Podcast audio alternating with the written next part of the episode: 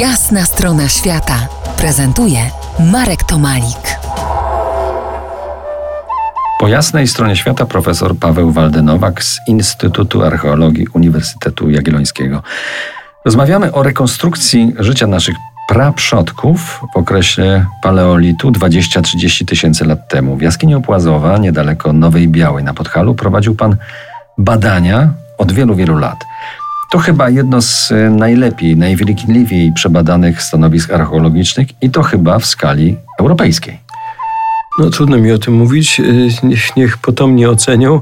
E, z całą pewnością zastosowaliśmy tu procedury właściwie niestosowane wcześniej w przypadku badań tego typu stanowisk w Polsce i rzadko stosowanych w Europie na taką skalę, czyli szlamowanie, płukanie na drobnych bardzo sitach całości wydobytego sedymentu. To była pierwsza taka innowacja, która bardzo się opłaciła. Dzięki temu trafiły do naszych rąk przedmioty drobne, ale niezwykle, niezwykle ważne, tworzące kontekst dla, dla innych.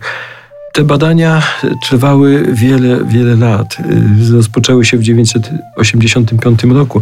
Z małymi przerwami do roku ubiegłego trwały. Nie powiem, że się całkowicie ta kampania zakończyła, ale to tempo y, nigdy nie było szalone, nigdy nie było y, za szybkie. Bardzo łatwo w przypadku wykopalisk archeologicznych ulegać pokusie, żeby szybko ogarnąć duże przestrzenie, duże powierzchnie tu nie o to chodziło. My chcieliśmy zrozumieć, my chcieliśmy rozpoznać yy, i myślę, że w dużym stopniu yy, to się udało. Ale nie tylko drobne fragmenty pan tam odnalazł. Między innymi głazy, które mogą sugerować namaszczenie tego miejsca na sanktuarium. Przed laty odwiedziłem to miejsce razem z panem. Jeżeli usunąć te dzisiejsze tam drzewa przed wejściem do jaskini, to można by spekulować, że w paleolicie roztaczał się tam bajkowy krajobraz, a takie właśnie miejsca wzmacniają umocowanie sanktuariów. To prawda. To miejsce jest przede wszystkim bardzo łatwo dostępne. Myślę, że wielu słuchaczy tam było albo będzie i, przekona się, jak doskonały widok dostarcza się ze szczytu tej skały, a nawet mm, z podnóża te, te, tego bloku skalnego, który nawiasem mówiąc, patrząc od strony miejscowości Gronków, przypominać może cielsko wielkiego zwierzęcia. E, także to wszystko mogło działać na wyobraźnię ówczesnych ludzi, przy braku y, tak eksponowanych i tak łatwo dostępnych jaskiń w okolicy.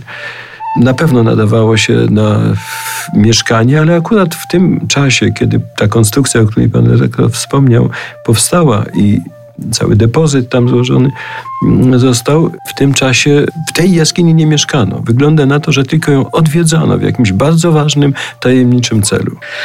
Właśnie, i taka jest praca archeologa, który z pasją niczym Herkules Poirot szuka psychologicznych aspektów dokonywanych przez siebie odkryć. Za kilkanaście minut kolejny fragment naszej rozmowy. Zostańcie z nami po jasnej stronie świata. To jest jasna strona świata w RMS Classic.